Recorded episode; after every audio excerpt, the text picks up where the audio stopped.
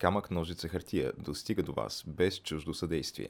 Ако се срещаме за пръв път, вратите на нашите канали в YouTube, SoundCloud и Spotify, както и на страниците ни в Facebook, Instagram и Twitter са широко отворени. Заповядайте!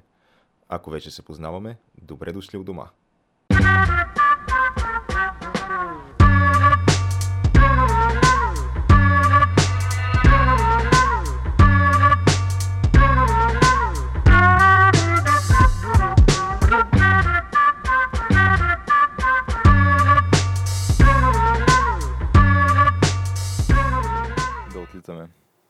Какво сега излетяхме така? ли? А, да, отплавахме. Без аварийно отново.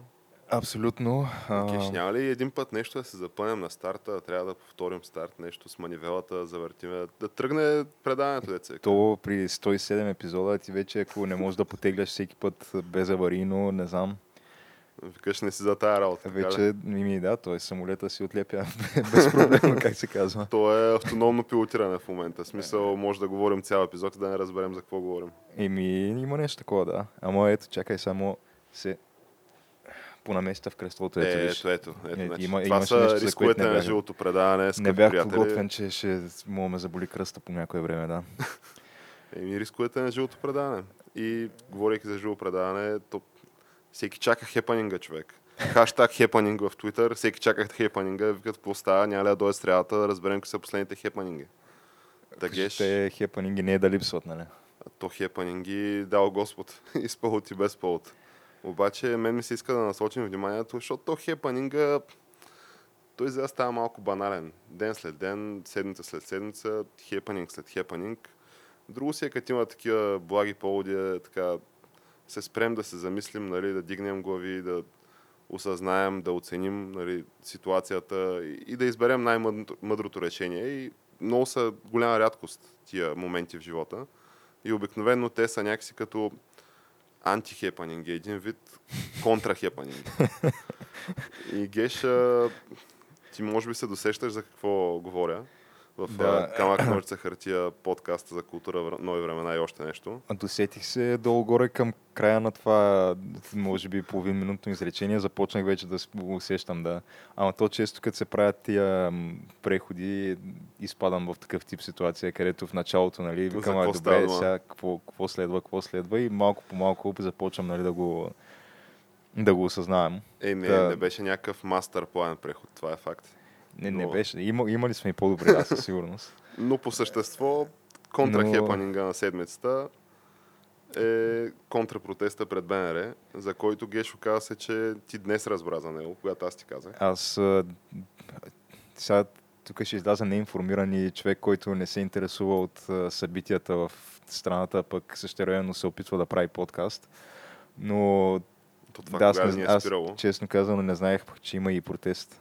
Мисля. Е, имаше, да. Беше миналия, сега тук като кажа миналия четвъртък, но един от четвъртъците имаше жива верига, а, я бяха кръстили нали, акцията нейните автори, а, която от сградата на БНР, която сграда на БНР се намира, тя е зад тази Софийската гимназия по архитектура и геодезия, може да се казва. сградата на БНР е на Драган Цанков. На Драган срещу Цанков срещу Борисовата, Борисовата. да.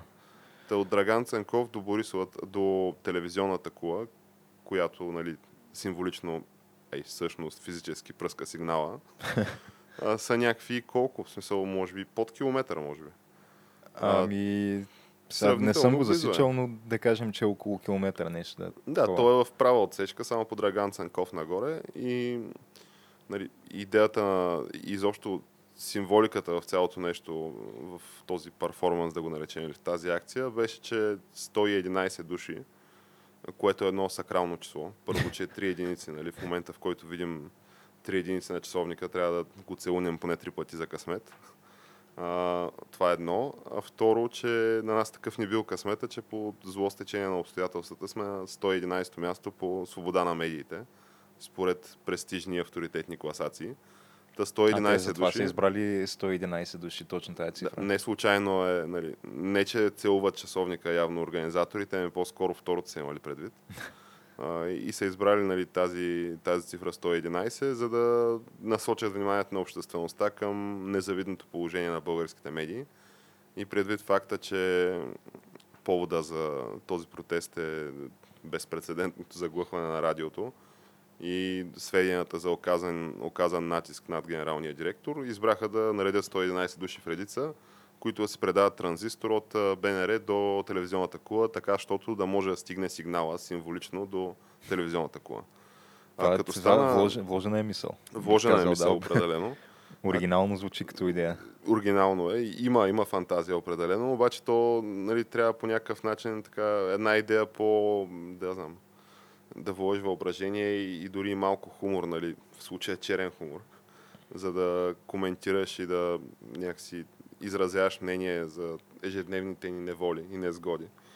А, но случая, това, което ми направи впечатление, не беше толкова тази акция, а факта, че генералният директор на БНР, което не е бандата на ръба, тази доста нашумяла напоследък рап бой банда, а е генералният директор на Българско национално радио. Инфраструктура от а, такова ключово национално значение всъщност. А, тогава той се изказа, че а, какво е това нещо, излезе тук, перифразирам очевидно, излезе тук някакви 100 човека ми искат оставката, ми останалите 1200 човека в радиото, а тях що не ги питаме, те стоят твърдо зад мен а, и аз ще положа тук всички сили и средства, нали, само и само да не се организира контрапротест в моя защита. Защото, повярвайте, аз не го искам това. А, има огромен натиск нали, отдолу а, да, да правиме контрапротест в моя защита, но аз отказвам. Нали, ще положа всички усилия да не се организира такова нещо. И ако трябва да нали, обобщим хронологията на събитията от последните дни, а, в а, миналия петък или всъщност по времето, когато ще излезе предаването ни е тотално миналия петък. Да. А, съвета за електронни медии, който всъщност е органа, който назначава въпросния господин, назначи го преди няколко месеца.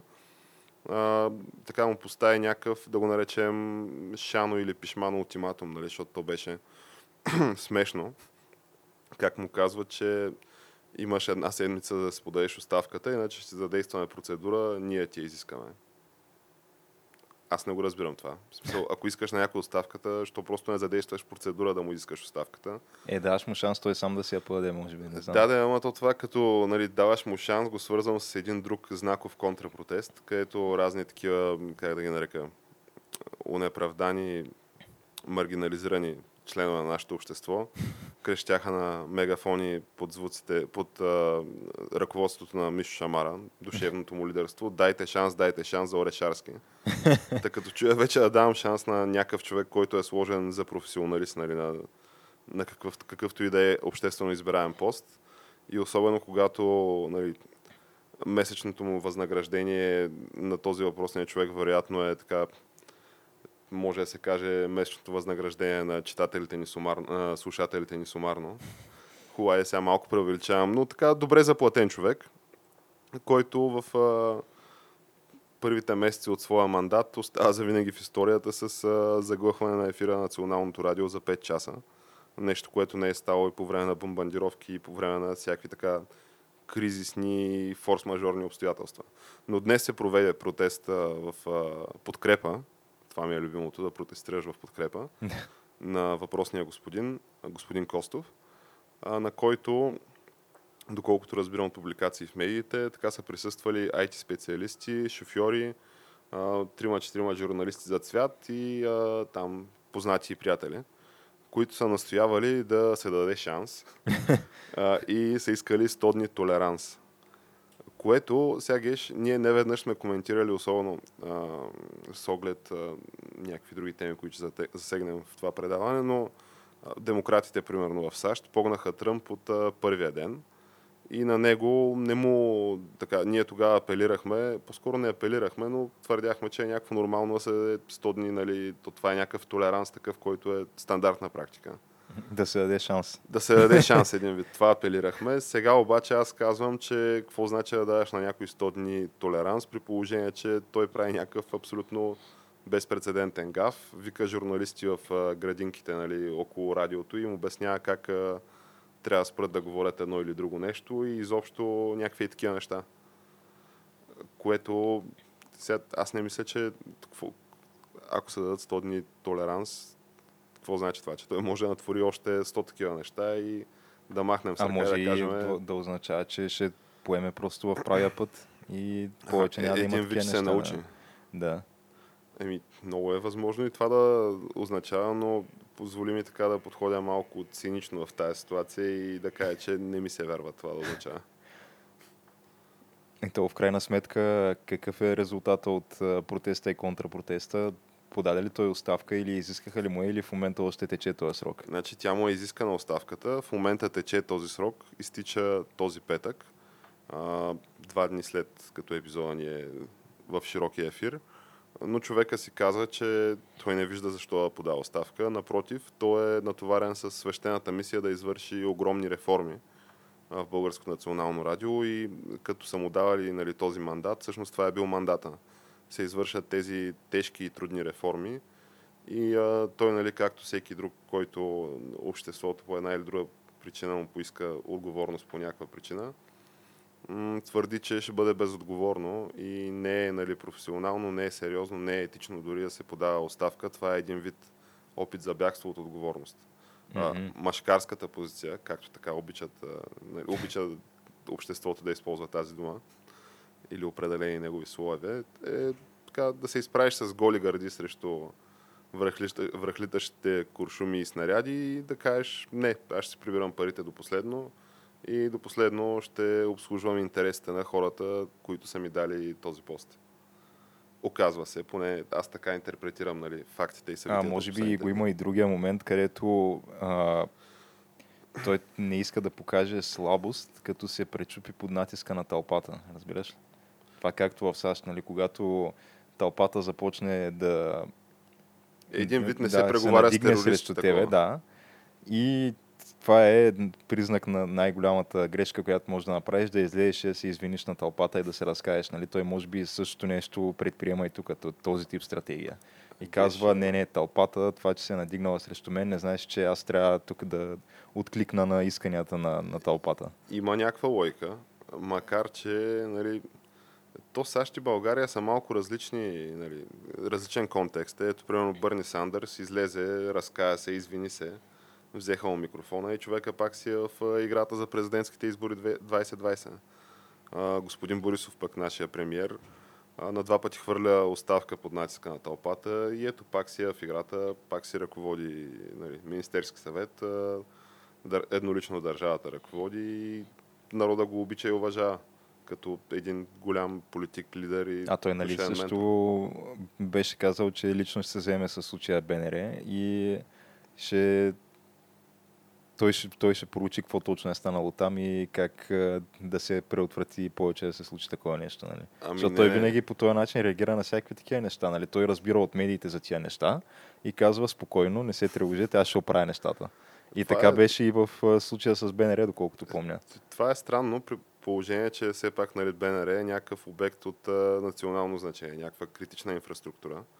И този обект а, 5 часа очевидно има някакъв проблем с него. И премиера Борисов, нали, както сам каза правилно, разбра от медиите за това, такъв ядоса се, каза вече крилатата фраза за главанаците, макар че то на крилатите му фрази в последните месеци малко им изгубих бройката. А, но според мен големия въпрос е какво ще, ще стане примерно, ако 5 часа, не дай си Боже, а, има някакъв проблем в а, АЕЦ, да речем, Козлодой. А, и 5 часа премиера разбира от медиите 5 часа по-късно, че абе нещо се случва там и Което- някакви главанаци са направили нещо. Това повдига въпроса, а, кое радио всъщност слуша премиера тогава, за да не разбере 5 часа. Значи, дали е Веселина, дали е Вероника. А, Може да е радиоромантика, откъде знаеш. Е, може, вс- всичко може Или да е. Очевидно, може да е. очевидно не е БНР, нали? Не е, не е нито Хоризонт, нито програма Христо Ботев, които са двете. Ама геш, ти е, в някакви устарели разбирания живееш, защото ти виждал ли си му джипката на премиера, от която ръководи нацията ни? Аз съм То му в нея няма съм радиоточка първо, Аз съм му виждал Мерцедеса, А, и който Мерцедес е... Той има такъв старинен Мерцедес, който обаче нали, изцяло реставриран в а, топ а, кондиция е този Мерцедес. И вика, супер си е Мерцедеса, върви си, много си е добре. Те, нали, го бяха... Той мисля, че с този Мерцедес беше отишъл единия път да гласува. Ти да видиш. Там бяха го снимали от банкия, как а, го изкарва. И- Има вкус премиера. Не, това Да, към класическите модели на Мерцедес, да. А джипката, за коя джипка говориш? Тая, която, от която често прави излъчвания в социалните мрежи, не? Еми, тя мисля, че е един, може би, Land Cruiser, някаква Toyota, е, мисля. Или RAV4, може би. Нещо е такова. Но това е Facebook Live джипката, както се добре се ориентира. това е, може би, най... Тая джипка сигурно е по-добре оборудвана от студиото ни. Смисъл, какви лайвове стават там, буквално легендарни. Е, той обикновено тия лайвове ги пуска, т.е. човека, който е зад обектива, е обикновено този, който се вози, а Бойко Борисов винаги кара. Което е малко странно, защото по принцип такъв човек на висок пост като неговия, обикновено навсякъде по света си има шофьор, нали? но той Бойко Борисов държи, може би, сам да... Ето това е имиджо, да, вероятно. Той не може да повери все пак човека е придвижването си в чужди ръце. Какво значи това някакви трети лица там? Той запред това ръкави и просто си върши сам работата. Това Еми, е. да. Той ако не може една джипка да кара, как ще кара влака, който е държавата геш? Ще почнат да, да, да си задават въпроси хората. И говорейки нали, за задаване на въпроси, аз ти предлагам така да се впуснем в следващата ни тема а, и да отговорим на големия въпрос. Щяха ли наистина да се проведат избори за кмет на София, без Волен Сидоров да е кандидат за кмет? Това за мен е важният въпрос, който трябва да разнищим днес. Ето сега, за да отговорим на този въпрос, трябва да се върнем назад във времето и да си спомним всъщност той на всеки издание на тия избори ли се кандидатира. избори си е в играта, да. И аз наистина мисля, че май всеки път се кандидатира, да. С променлив успех, би го нарекал аз. А, добре, той нали по едно време а, имаше той беше някакъв... и кандидат за президент в един момент. Е, той освен, че е кандидат, да, той за какво, каквото се е разигравало тук на някакви избори, той винаги е бил в играта под една или друга форма. А, въпросът е, той нямаше ли някаква такава тип реалити игра по телевизията, в която... Имаше, ама то беше за евроизборите, геш. А, то беше за евроизборите. Това беше, дето, нали, до последно се чудехме камък ножица хартия, дали да направим някакъв представител в тази игра тип Викторина, с награди места в листите на атака за предстоящите евроизбори. Което е на практика все едно никаква награда, защото те не могат вкарат евродепутат посмъртно. Значи е тъй, тъй, ама може би, защото няма толкова качествени кандидати като нас. Нали? Mm-hmm. Факт е, че това ще да е ултимативният измерител нали, на доколко те харесват хората, защото в тази игра гласуването става с СМС от зрителите. така че, ето, абсолютно всичко си е честно, почтено. С СМС и то това си е стара такава форма за, за гласуване в България. Пускаш. За мен трябва и гласуването гласуване. И в крайна сметка това е според мен един от най-такива как да ги наречем, въвлечените начини, по които ти можеш да упражниш гласа си, защото ти на практика ти си толкова дълбоко развълнуван от това, което се решава, че си склонен да платиш пари за да дадеш гласа си, да, абсолютно. които тия пари, сега аз не знам каква е била тарифата на, на Волен. Надявам се поне 2,40 с ДРС да е била. защото толкова са някакви 30 стинки, там всеки може да ги извади. Викаш, далеч няма да има толкова голяма тежест този глас. За мен трябва да се промени нали, изборния кодекс, конституцията и там какво ще трябва да се променя и всички избори в България да стават с СМС. А, нали, понеже нали, господин Борисов премиера, той често като стане дума нали, за предсрочни избори или за какъвто и да е тип избори, казва то това струва 50 милиона, 50 милиона извадихме за избори, 80 милиона за такова за какво ги вадим тия пари? Направо на който му се гласува 240 смс-а, неограничен брой пъти. Нали, ако толкова пък нали, държиш и с кой да стане, гласува 10 пъти. Изва, извади едни на 2400 Ими да. примерно и пусни Абсолютно. 2000 гласа. Ими да. И директно мажоритарно. И това е. Та, говорейки за избори Геш, вече нали, в София се очертаха някакви кандидати. Имаме а, нали, как да ги наречем, мейнстрим кандидатите. Е, имаш а, основните претенденти. Претендентите, да ги наречем. Глав, главни, нали, тя главният претендент е Майя Манолова, докато Йорданка Фандъква, тя, тя, защитава, е, тя титлата. защитава титлата. Да. Но имаме ги нали, тези две, две дами. Имаме а, Борис, хм, кандидата на Спаси София, господин Борис, да го наречем условно казвам. господин Борис, да. Забравих му фамилията. Имаме а, Адаша Борислав Игнатов. с а, злополучните разкрития за личния живот на жената до него, която няма абсолютно никакво общо. Нали, тя не е подложена на гласуване, но защо не е да знаем неща за нея. А, и имаше обичайните заподозряни, Волен и естествено Ачката Джамбаски. А, и пропускаш и Десислава Иванчева. А, и Десислава Иванчева, да. За която нали, все още има интрига, ще бъде ли допусната, няма ли да бъде допусната, предстои да видим. Но интересно, че Десислава Иванчева на последните избори спечели повече гласове от Волен. а, Тя вероятно и на тези избори спечели повече по всяка вероятност спечели повече гласове от Волен. И мен ми се иска така да се вгледаме в инициативния комитет на Волен понеже той Волен беше заявил, че като един нали, достоен човек беше заявил принципната позиция, че не, не, аз няма да занимавам с това. Избори за кмет на София. Аз имам тук политическа партия Атака, има нали, своите трусове и сътресения, но той човека си е в управляваща коалиция. Макар да не е вече член на малката част от управляваща коалиция, бе има някакви преплетени сюжети и човека си има други неща на главата. Но понеже милее нали, за клета майка България. А, оказа се, че група граждани просто много силно се искали за, да гласуват за него и не виждат друг нали, подходящ човек в българското общество, който да бъде стигнат за кандидат кмет на София, нали, тази бих казал позиция номер две в държавата по влияние и властови ресурс. Добре, ти аз наистина не мога да си представя какво трябва да представлява профила на един примерен избирател на Волен човек, който отива, Чакай да ти кажа, изкарва си. бюлетината и гледа името Волен Сидоров и там в квадратчето, съответното квадратче, нали, задрасква с Казва, хикс. Това е мой кмет. Да.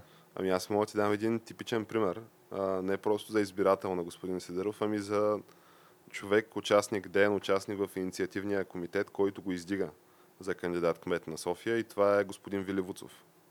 наистина ли е там?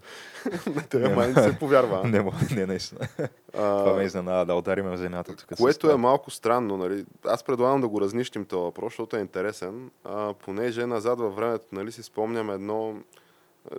Ако се върнем в а, политическата история на Волен, той винаги така се е обявявал като защитник на българщината и българите. И конкретно на най-унеправданите и социално уязвими нали, части и социално, и економически, нали, и физически уязвими части от българското общество, а именно българския пенсионер.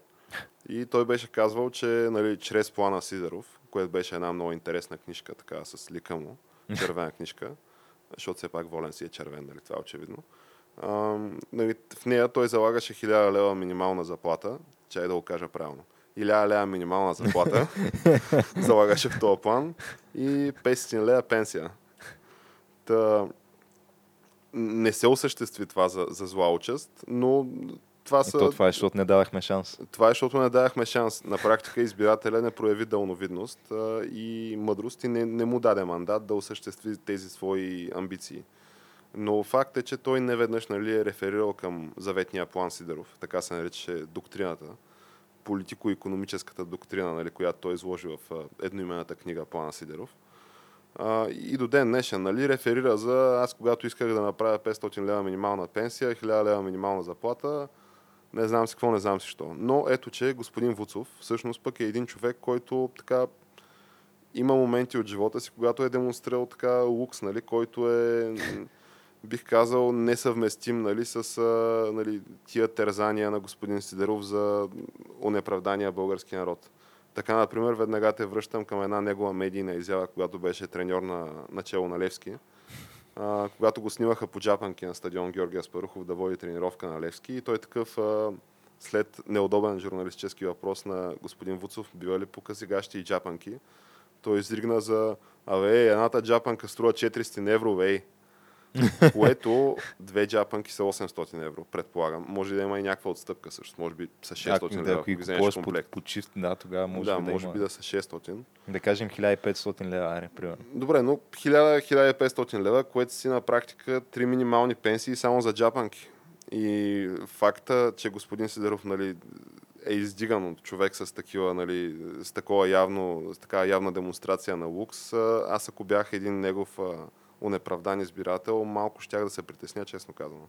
Ти как би коментирал тази ситуация? Ами, сега Вили Вуцов, аз между другото преди няколко дни пак го гледах в някакво такова спортно студио и изобщо Дома не обели по този въпрос. Ами, да, аз даже Вили Вуцов, честно казвам, като го видя вече в а, такова коментарно студио преди някакъв футболен матч, ми става едно мило и драго, защото той може би остана единствения човек, а, който... Защото те са един такъв отбран контингент от може би максимум 20 на души, които... Да ги наречем крайен брой хора. Да, които обикалят по коментарните студия на всички телевизии, без значение от спорта в общи линии. И Вили Вуцов е единия от малкото, да не каже единствения, който се осмелява, така да каже, доста често суровата истина, така каквато е. Да нарече нещата с истинските им имена.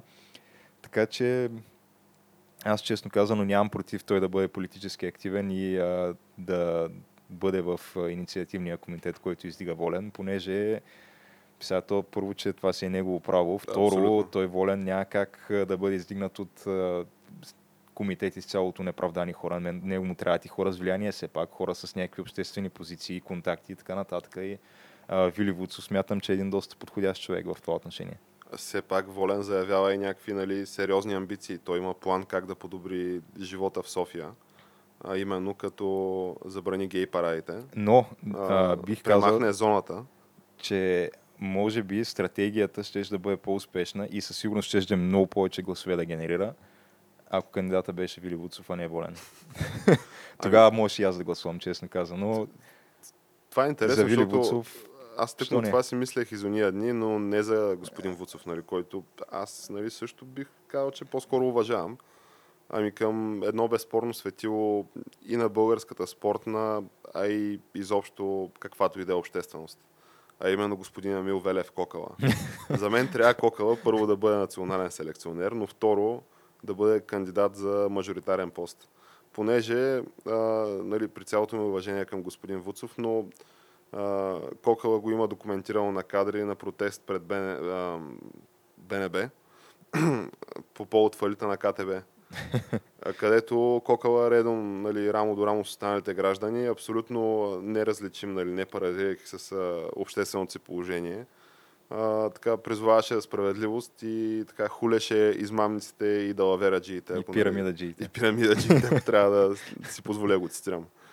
Така че, ако Вили Вуцов, а, нали, Вили Вуцов няма ме накара да се замисля да гласувам за, за волен, но виж, ако Кокала беше в инициативния комитет, ще аз си кажа, тук става нещо. Тук Тук трябва да се обърне по-сериозно някакви внимание. големи умове се събират, нещо, нещо се случва, да. Някакъв Трябва- мозъчен тръст се гради. Трябва да се обърне внимание на това, защото да. Говорейки геш за големи умове, нали, които се събират, а, ми се иска все пак да обърнем внимание и на другия, може би последния обявен кандидат така от големите партии или от утвърдените, да речем, парламентарно представени партии за кмет на София, именно действащия евродепутат господин Ангел Джамбаски. Сега аз не мога да разбера кое е по-престижно да си действащ евродепутат или да си кмет на София едно, и кое е по някакси м- и морално ли е, и честно ли е, понеже те евроизборите бяха, кога бяха? Май месец? Бяха при няколко месеца, при по-малко от половин година бяха. Пролетта, да, не помня точно коя дата. И тогава той такъв а, разпалено обясняваше, че той е точният човек, който България трябва да изпрати в Брюксел, понеже ще се бори срещу пакета мобилност, срещу отволичието на там западните сили и общо взето бъдещето на клета майка България на европейско ниво е супер сигурно в негови ръце. Сега, може би просто работи супер бързо и не са му нужни 4 години, нали, за да направи цялата организация така, че вече нещата си вървят по инерция и да няма какво се обърка за България в Европарламента. Може би около 6 месеца са му достатъчни. Но някакси ми изглежда странно да си избран за евродепутат преди няма и 6 месеца и изведнъж нали, да се явиш на друг мажоритар- мажоритарен избор, вече за кандидат кмет на София. Където очевидно, смисъл не бих казал, че ВМРО и господин Джамбаски се ползват с някаква значителна обществена подкрепа в София конкретно. А, Сега не съм гледал, честно казано, данни в тая насока, но ако трябва да направя едно такова информирано предположение, по всяка вероятност София ще има един от най-слабите райони. Да, та, какъв е мотива нали, да бъде издигнат този, този човек за този пост, за мен остава нали, неясен. Е, не, Освен това е- отново да нали, се проявя като циник и да кажа някакво разсейване, отцепване на гласове по някакви процедурни хватки и схеми. Според мен е по-скоро по линията, по която а, на евроизборите Мустафа Карадая беше първи в листата на ДПС. А, просто защото той тогава каза, че а, не би имало логика тези, които се водят а, лидери на партията, да не застанат начало и на листата, без значение, нали, че той няма намерение да ходи в Европарламента.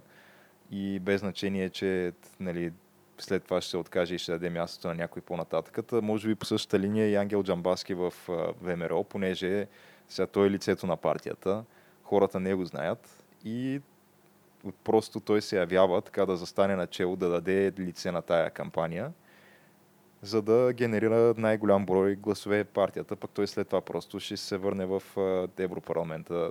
И... Сега той не си прави иллюзии, според мен, че спечели а, кмет, кметския пост на София. То тия иллюзии, според мен, никой не си ги прави. Да, а, но да, то кол- колко му е да дойдеш тук да си направиш една екскурзия, да се пуснеш в едни избори и после да се върнеш пак на работа в Европарламента. Една командировчица до България, то през това време ти текат командировъчните, няма лошо.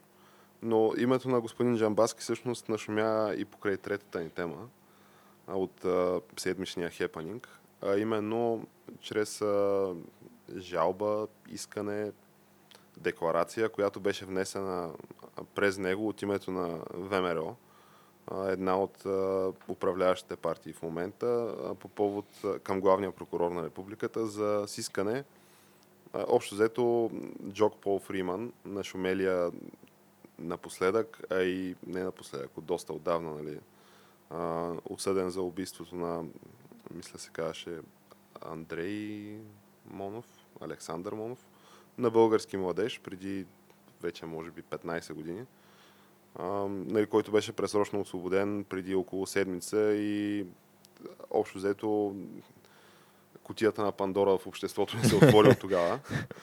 Та, господин Джамбаски внесе такова искане в прокуратурата на Република България незабавно да се преразгледа това решение и а, да се задействат съответните процедури, така, щото да бъде възстановена справедливостта в републиката. Като сега това решение, то честно казано, май само ние не сме го коментирали, Геш. Ами ние не сме, да. Цяла България го коментира вече по кръчми, таверни, детски градини. Всички казват, разбрали, разбрали, чули новината. А, убийци пускат на свобода, броят сред нас. А, истината обаче е, че първо, сега съм абсолютен правен дилетант и лаик. А, взел съм си изпита по право в университета от втория път По основи на правото. по основи на правото от втория път. Така че, нали, и да не се впускам в детайли, беше пълна пародия изпита, да съответно намесим и пародийни знанията. Обаче знам, че има някакви нали, основни положения в правото и, и институции нали, в наказателното право. И изобщо концепцията нали, за тия наказания е първо нали, справедливо да се отстрани заплахата, която представлява лицето, извършило такъв тип тежко престъпление за обществото, доколкото аз тълкувам правото, нали, това е първото съображение. Но второто съображение, нали, и идеята на затвора като институция, доколкото разбирам, нали, е някакси да превъзпита този човек. Един вид да влезе в затвора, да попадне на хора и да стане човек. А, и ако това се случи, нали, да се отстранят а, такива бъдещи поведения, които биха били заплаха за обществото, защото в крайна сметка тя тази присъда си има срок. И след като бъде изтърпяна нали, в съответния срок, този човек трябва да се интегрира под някаква форма в обществото отново и а, да са се взели някакви систематични мерки преди това, да не върши такива е, рецидивистски де- деяния, т.е. да не повтаря отново същото или по-тежко престъпление. Да се интегрира в обществото. Та казуса е супер заплетен, нали, около присъдата на въпросния господин, понеже и около първоначалния съдебен процес, доколкото разбирам аз, те са били, нали, компанията на покойния младеж, са били 12-15 души, които, доколкото разбирам аз, са преследвали някакви двама български граждани от ромски происход. И съответно са ги причакали и са ги ушамарили. При което въпросният австралийски господин се, според него и според защитата му, се намесва с цел да преотврати тази физическа саморазправа. Сега тук изниква логичния въпрос, понеже и аз нали, бих се намесил в някаква ситуация, чисто нали, с някакви хуманни подбуди, ако видя, че нали, някакви хора издевателстват над някакъв човек, мисля, че е нормално. Само че аз не си нося нож в джоба, нали, смисъл. Та, логичният въпрос е какво прави тая чекийка нали, в джоба му. Предполагам, че тия неща са обсъждани Е, от съответните компетентни органи, така че едва ли ние може да ги разнищим в рамките на предаването ни. Но това, което нали, искам да кажа аз е, че има си институция на предсрочно освобождаване.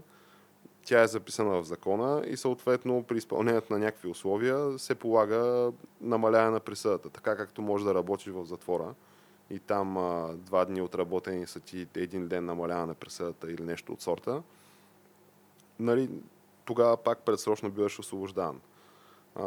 Случая оказва се, че а, главния ръководителя на съдебния състав, господин съдя Кълпакчев, може би, под някаква форма е свързан с а, неправителствена, неправителствената организация Български Хелзински комитет, за която ние сме изразявали някакви така мнения относно дейността, която развива и смея да твърдя, че не са били особено пози- позитивни в 9.99 от 10 пъти. А, тъй като има някакъв, а, не че сме против нали, неправителствените организации, особено тия, които се грижат за а, основни нали, права и свободи на, на гражданите, защото толкова се замислим от друга страна, сега вече има искане да се забрани Българския Хелзински комитет, нали, да се забрани това НПО, което Абе, ако беше преди някоя друга година, сигурно щях да кажа, ето видяхте ли, така им се пада. Евала. Най-сетне, намери се един смелчага да ги забрани. В случая смелчагите нали, са Волен, господин Джамбаски и разни такива персонажи, на които абе, малко ще се притесня, ако нали, само и единствено тия хора ми съблюдават гражданските права и свободи, честно казано. И а, нали, малко съм раздвоен по този казус. Не, сега съм, честно казано, определено не съм привърженик на като цяло това, което представлява Българския Хелзински комитет, понеже то в моите очи специално създава едно такова впечатление, че не Много знам дали... избирателно някакси. Ами, не, те не знам дали вършат нещо градивно и полезно, по-скоро тяхна, техния дневен ред е да седят там, не знам колко души са като цяло заетите в този комитет, но събират се, сядат на една маса и казват, добре, дай сега днеска да измислим как да подразним обществото в България. И те това правят наистина, просто правят някакви неща, с които провокират и дразнят широката общественост в България. А, но, нали, това не означава, че трябва да ги забраняваме, защото в крайна сметка ние сме една на хартия свободна държава с а, свободни а, граждански инициативи всякакъв род подобни неща. И когато стане дума за забраняване на това или на това, винаги съм смятал, че трябва много внимателно да се подхожда към тези неща, понеже това е малко нож с две острията. Защото ти, да кажем, че сега утре дойде на власт, примерно, Ангел Джамбаски и той има, има нужните правомощия да го направи, удря по масата, забранява Българския Хелзински комитет. Обаче в други ден нали, ще дойде на власт някой, който е на противоположното мнение и ще забрани нещо, което на нас евентуално ни харесва и нещо, с което сме съгласни.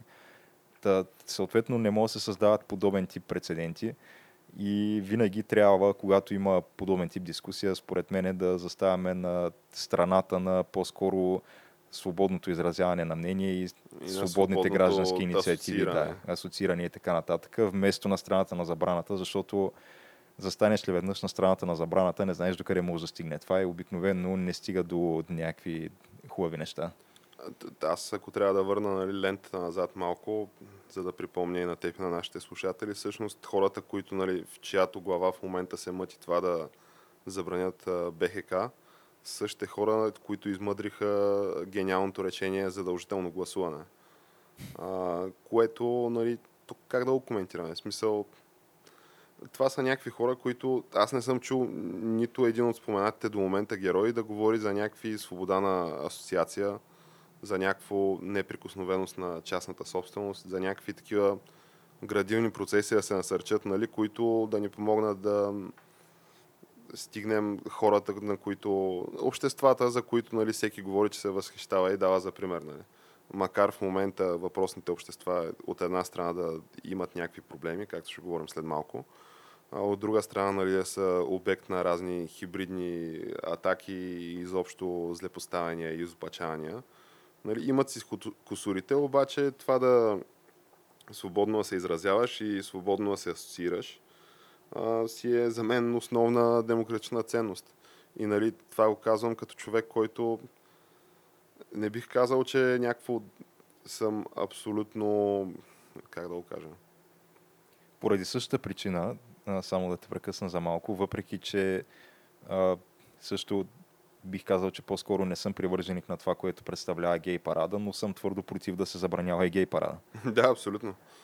Аз не бих отишъл, нали, на смисъл, не си ме виждал до сега на гей парад, едва ли ще ме видиш, нали, в близко бъдеще. Обаче, имат си хората разрешително, по съответния ред, имат си някаква кауза, защитават си. Сега, от друга страна, има някакви хора, нали, които са против това ако толкова нали, им е нали, зор да си направят контрагей парад. Той всеки вече прави контра, това е контра това, колко му е контрагей парад. Ами да, те в САЩ, между другото, нали, направиха в... А... Не ама, помня дали не беше в Бостън или... Ама Миш Шамара слезе от Юбара или от Тира и го води контра гей парада, така Ами то се водеше стрейт парад там. А, стрейт парад. Тоест, да, парад на хетеросексуалните хора. Тоест, ето, че нали, всички, нали, включително и аз съм казвал, да бе, ама ние защо не направим стрейт парад тогава, а? А? А? и ето, че не съм бил явно най-оригиналният човек на Земята. Хората в САЩ си го направили. Направиха го, да. Имаше, те всъщност, мисля, че искаха нали, нужните там разрешителни, каквото трябва. Заплашваха съответно с съд и някакви такива неща и в крайна сметка им позволиха и си направиха стрейт парада. Еми, геш, така че да, аз съм на мнение, че ако може да събереш а, достатъчно голям брой хора зад някаква обща идея и някаква обща кауза, прави парад, смисъл. Семия тая. Деца вика свобода на асоциация. Да, стига да не е нещо парад на педофилията или някакви такива от, става дума отявлено незаконни и неморални неща, които да. Ай, не морални не, защото то е малко да размито такова понятие, кое е морално и кое не вече. Но... Да речем незаконни. Да, но да речем незаконни, да. Не може да имаш апарат на серийните убийци, да кажем. Това вече не, не е окей. Okay. Макар, че ако са реабилитирани и из, излежали се с присъдата. не, говорим парад в подкрепа на това да си сериен убийца. Да.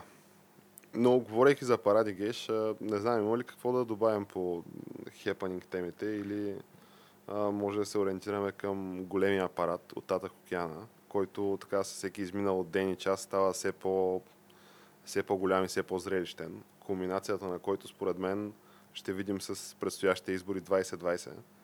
Ми, Но, то...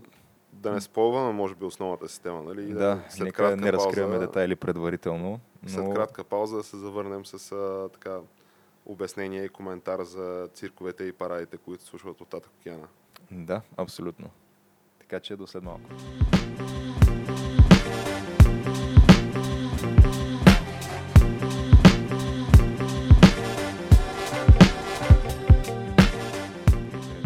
начало.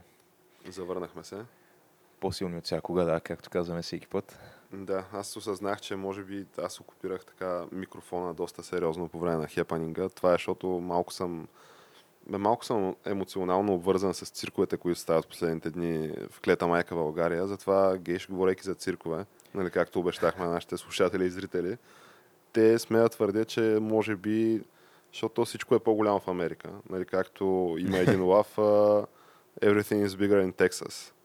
Само, че това въжи според мен за това държава на цял континент, каже рече. Така че въжи се за цялата държава.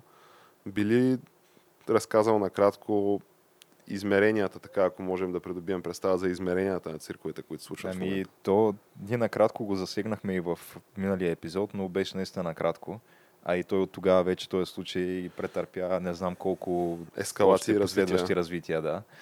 А, но за все пак да дадем някаква предистория и контекст на цялото нещо, а, всичко започна с един а, така наречения whistleblower report, което е в общи линии а, някакъв доклад, който ти правиш, ако в институцията, в която работиш, в случая става дума за ФБР, мисля, а, или там техните, ня, някоя от техните интелидженс агенции. Тия трибуквените. Да. А, та той е този човек на въпросния, който мисля, че все още е анонимен. Аз само ще прекъсна за момент, обаче говорейки нали, за whistleblower, М. нали, това си е някакъв а, статут нали, и някаква, някакъв инструмент, някаква институция в а, американското общество, нали, whistleblower, която нали, му дава определени защити, права нали, и, и общо дето му осигурява нужните средства, за да може да каже някаква информация, която не е удобна нали, в случая на власт имащите в тази институция или в държавата или в определена компания, сектор и така нататък. В случая, Ключовото в да. случая обаче е, че нали, whistleblower, той притежава знания от първа ръка за някакви процеси, за някакви, за някакви неща. А не, нали, геш ти да си човек, който го е видял нещото, примерно стават огромни далавери в Едис къде и ми го кажеш това и аз такъв, аз ставам whistleblower и казвам, чух това от е, че- една жена на пазара, че страшни неща стават Едис къде. Да, в случая информацията е от втора ръка, да. Но този човек е подочул от някъде, някой си му е казал, абе, знаеш ли, че тук имаше един разговор на президента Тръмп с президента на Украина, Владимир Зеленски, мисля, че се казва, този, който Бившия е... комик. Да, бивш комик, актьор и някаква такава TV персона в Украина. Американската и украинската тиви персони си говорят Да. и някой остава скандализиран от разговора. И да, и по време на този разговор президента Тръмп е оказал натиск срещу украинския президент за да се обла- облагодетелства самия той политически. А, като, изиска информация за свой потенциален политически опонент. Да, в случая за Джо Байден. А, но да, това е на- наистина информация от втора ръка, където той, той го е дочул това, защото не е присъствал лично в, в залата или там, където се следи този разговор, понеже то по времето на тези разговори има някакви хора, които са а, упълномощени да присъстват, да слушат този разговор, да си водят записки или каквото там. Да съветват. Да. да наставляват и така нататък. Да, но този човек, който пише въпросния доклад, не е сред тези хора. И съответно това предизвиква едно... М- тя тая информация става публична, смисъл стига до медиите, не знам кой, кой я пуска. Някой я ликва. Да, някой ликва до медиите и съответно те медиите само това и чакат, както знаеш, американските. Говорихме много за медии в първата част на епизода. Не знам САЩ на кое място са по свобода на медиите в същата класация, в която ние сме на 111 място, но По честота на Да кажем, че- са много напред. да, а, фейк нюс си е доста сериозен проблем там в САЩ. А, фалшивите новини. Та, има си една, две, три или там не знам колко на брой такива новинарски агенции в САЩ, които само чакат да дойде дори най-малката такава нотка на нещо, някакъв вид гаф на президента Тръмп, за да може това нещо да бъде след това раздуто, раздуто до невъобразими пропорции. Да се задейства Да. пропагандната машина, 24-часовия там новинарски цикъл и общо взето да се правят студия, нали, коментарни студия от сутрин до вечер, нали, където да се стигне в крайна сметка до извода, че сещат се Хитлер, е в момента Тръмп е по-лош. Да, по общи линии винаги стига до там и то те канят обикновено такива водещи кадри от опозиционната партия, демократическата партия, а пък сега в момента не произволни такива кадри, ами най-често и кандидати за президент, нали, понеже те ги имат в изобилие кандидати за президент. В Да, общи линии абсолютно. на пръстите на двете ръце и двата крака едва ли мога ги преброиш. Но да, имаше и слушахме много изказвания, много теории и така нататък. Някакви хора, които твърдят, че имат информации, но те същите хора твърдяха, че имат информации и преди това за скандала с Русия, нали? Скандала в кавички, защото то в крайна сметка се оказа, че никакъв скандал не е. Но да, това, което направи Доналд Тръмп в случая, той каза ми, добре, ето ви пълния, м, той е такова Транскрипта. транскрипцията от, от, да, от самия разговор с украинския президент. Като сега то не е, мисля, че а, официална транскрипция от запис на разговора, която там е изискано от а, честно казано, не мога да задълбая в технически детайли в тези неща, защото аз не съм наясно кой има правото, нали, като Е, вид Конгреса- телефонна Конгреса компания. право. Става дума А, искаш да кажеш... а, дали тия записи някъде се пазят и кой има е, достъп до тия записи пазят, и да. така нататък. да. 100% се пазят тия Става записи. дума, че това не е директно от запис, ами е от тези, които вече споменахме, присъстващите хора, които слушат разговора и са, а, им е поставена задачата, каквото могат да запомнят от него. Нали? Та, това са техния разказ за, за този разговор в писмена форма, който е пуснат а, публично и аз го четах, всеки може да влезе и да го прочете.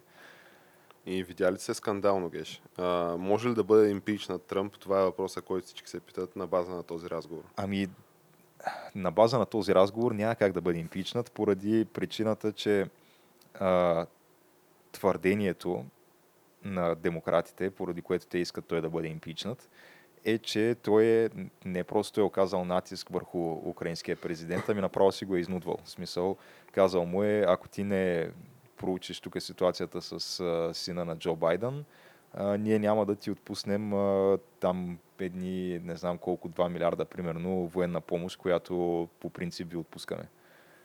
Което е интересен момент, понеже, говорейки нали, за изнудване и за сина на Джо Байден и за някакви условия да се случи нещо с сина му, нали, да не се случи нещо с сина му и да бъдат отпуснати или да не бъдат отпуснати някакви средства.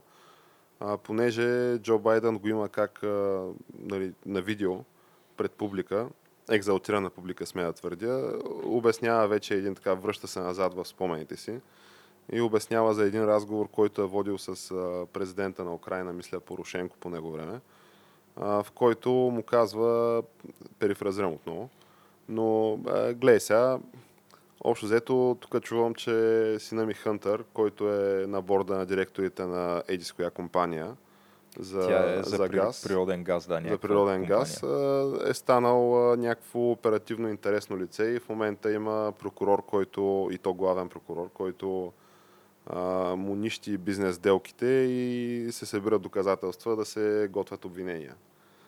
И нали, продължавам да перифразирам Джо Байден. Тия обвинения трябва да паднат. И ако не паднат тия обвинения, а, то един милиард дет сме ви обещали тая година, няма пристигне. При което естествено нали, президента Порошенко на Украина вика, ама как, нали, защо аз съм се разбрал с Обама. И Байден вика, ми, аре, обади му се, е, обади му на Обама, ето. Аз съм вице-президента и ти казвам, това ще стане. Ако такова, обади му се на Обама. И в този момент нали, видеото вече е прекъснато от а, бурен смях и аплодисменти нали, от доколкото познавам нали, изявите на Джо Байден, камерния състав на публиката. Но факт е, че така, това е видео, което го има поне, аз съм го гледал поне преди 3-4 години. Поне. А, ма, сега тук той Джо Байден наистина се хвали с това си нещо, това си искане, което е отправил към а, украинския президент и то в крайна сметка е било успешно, защото са го уволнили този а, прокурор, който е разследвал компанията. И няма в разследване не се е да. материализирало в крайна сметка. Да, но той твърди, че нямало нищо общо в случая, че сина му е в борда на директорите на тази компания, която е част от разследването, ами по-скоро той просто този прокурор е бил корумпиран и за това той е настоявал за уволнението му. Аха. Нищо общо няма с това, че сина му е обект на разследване. Ясно, ясно, ясно. Да, А пък в случая просто той Тръмп не изнудва, обаче пък той е корумпиран и затова трябва да бъде импичнат. В смисъл, Нещо такова. такова е. Въпросът е, че те в общи линии демократите малко започват да нямат да стрелят вече, хаосни да, патрони вече. буквално да, да стрелят на сляпо, да, и да те са според мен в пълна безисходица, понеже дори самите те не виждат как и какво точно може, трябва да се случи, за да имат те какъвто и да е дори иллюзорен шанс на предстоящите избори, с оглед на това какви са им кандидатите. Понеже И- дори, дори да го импична Тръмп, нали, аз честно казано замислям се дали да не им го пожелая това даже. Защото ако наистина го импичнат, то в такъв случай кандидата на Републиканската партия ще бъде първо Пенс, ще доизкара мандата, Майк Пенс, Да. и второ той ще бъде кандидата на Републиканската партия, който ще има право на още 8 години всъщност, а не на, на още два пълни мандата. Mm. А, и то Пенс, както не веднъж сме коментирали, там е от трънта на Глок ситуацията, според мен с него. то, те всъщност, да, то е малко ситуацията не, не знаят какво си пожелават малко демократите. Тъй, тъй, че аз на тяхно място по-скоро бих стискал нали, още 4 години Тръмп, нали, евентуално след това да мисля какво да правя срещу Пенс, отколкото е сега 2020 да ми дойде Пенс начало на, на САЩ. Нали. Едно, че е straight white male, друго, че ти за него няма кой знае какво да изкараш нали, от към някакви нередности нали, и някакви мушинги включително и такива мито неща не може да изкара, защото то за него се знае, че последните сигурно 20 години, откакто е в политически, нали, политически активен, ходи на всякакви публични събития, включително и на частни срещи с жена си само. Тоест, той влезе ли в конферентна зала, винаги е с жена си. Така че, което нали, признавам, не знам доколко, нали, какво говори за неговата психика.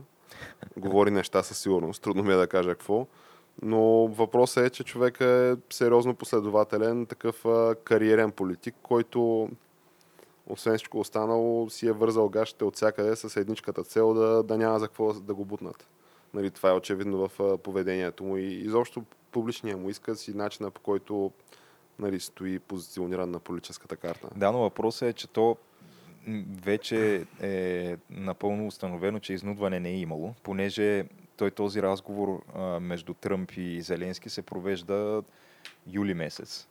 Като а, мисля, че в края на юли или примерно там началото на август въпросните а, военни помощи са отпуснати на Украина, а Whistleblower репорта излиза в последствие. В смисъл той излиза след като вече помощите са отпуснати. Тоест ти реално не можеш да твърдиш, че е имало някакво изнудване при положение, че можеше да го твърдиш, ако нещата бяха станали в обратния ред. Излиза този репорт и, и да кажем Тръмп, който се чувства виновен, тук гузен, не го не бяга, как се казва. Няма и къде отпуска. Да, и казва, о, дай, че тук може да стане нещо, дай да ги отпуснем тия помощи. А то не е така. Той първо отпуска помощите и след това се появява този репорт.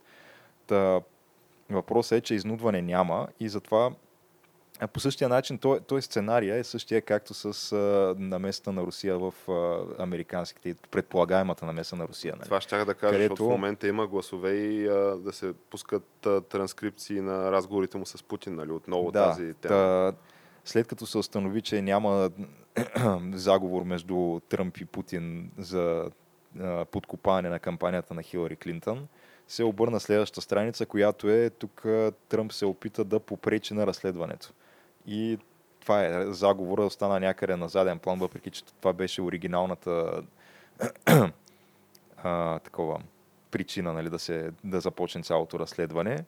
Та после изведнъж тихомълком разследването премина за един, един вид за това, че Тръмп се е опитал да попречи или да спъне разследването. Да възпрепятства разследването. Разследването срещу нещо, което е установено, че не се е случило, но както и да е, да. То, Ето, това е абсурдно само по себе си. нали, по тая лойка геш, трябва да стигнем и до първоисточника на това разследване, нали, онова досието на този пенсионирания английски шпион. Стил, да, да, но това тут също сме говорили. То е... Досие. Да нали, Golden Shower досието, така че нали, задълбаем ли в това, отделно не, че е имало нали, някаква при...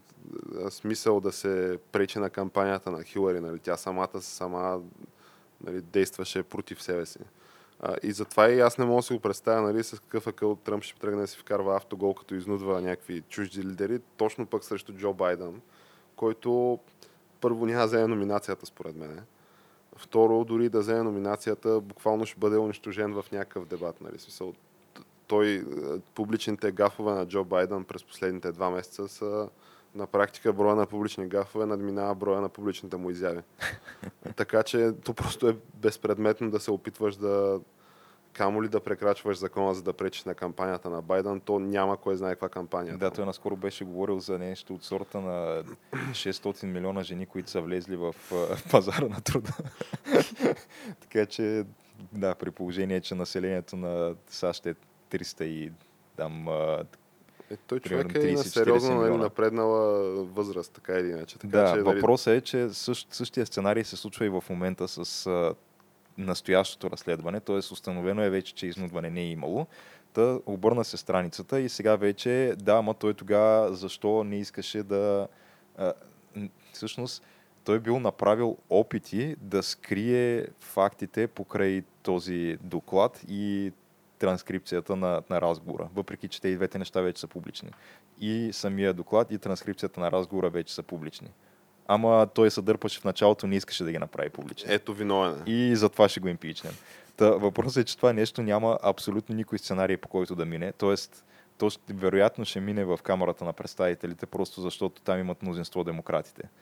И дори да го импичнат там, то процесът е, че след това това отива в Сената, където се изискват 60 гласа от 100, не просто мнозинство, за да мине импичмента и да бъде отстранен президента от длъжността му. Което това вече абсолютно няма как да се случи, просто защото в Сената мнозинството е на републиканците. А отделно че- там има избори на всеки две години. Да. а, по една трета от Сената, така че въпросните републиканци, които евентуално биха гласували за това, а, ще трябва да го обяснят това на своите избиратели. А те, избирателите, по-скоро ми изглежда като да продължават нали, да подкрепят а, президентството като цяло.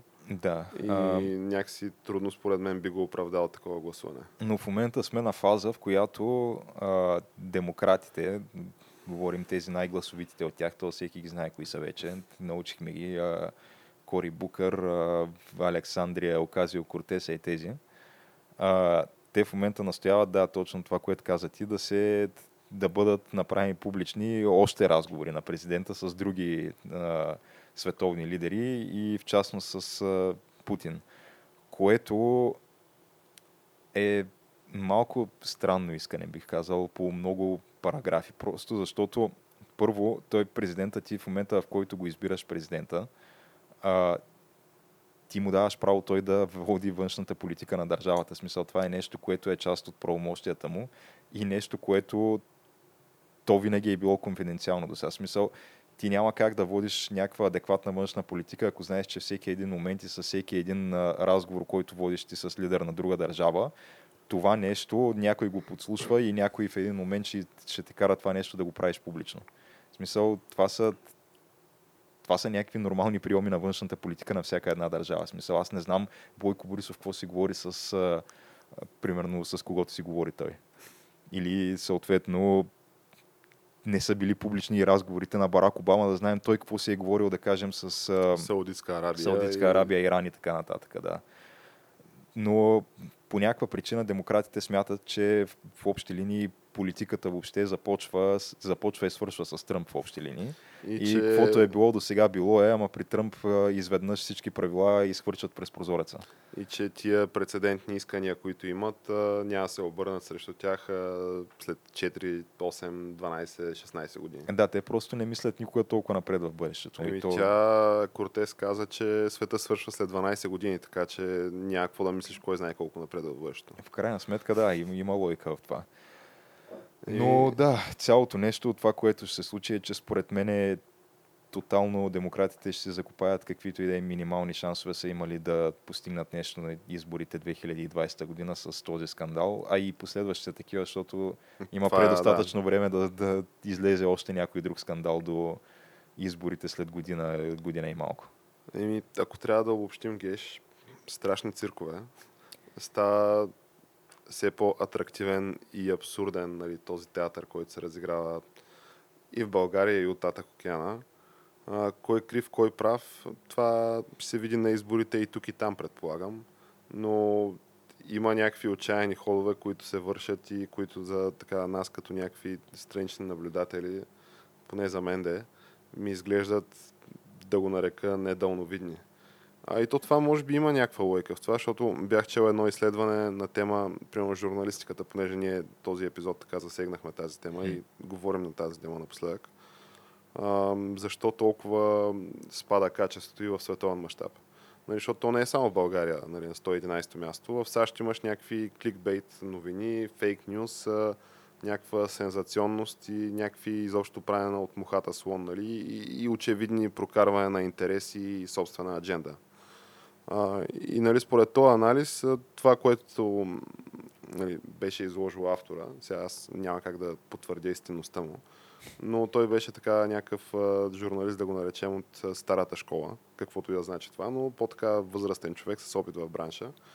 Нали, това, което той твърди е, че по негово време там, 60-те, 70-те, когато се е учило това в университетите, просто чисто теоретично подготовката е била много по-сериозна и се е държало на абе, да си безупречен в теорията, да си познаваш езика, да знаеш изразните средства, да знаеш изобщо как се борави с този език, че да можеш да работиш с него по начин, по който да извлечеш нали, максимално много информация с максимално малко нали, изразни средства.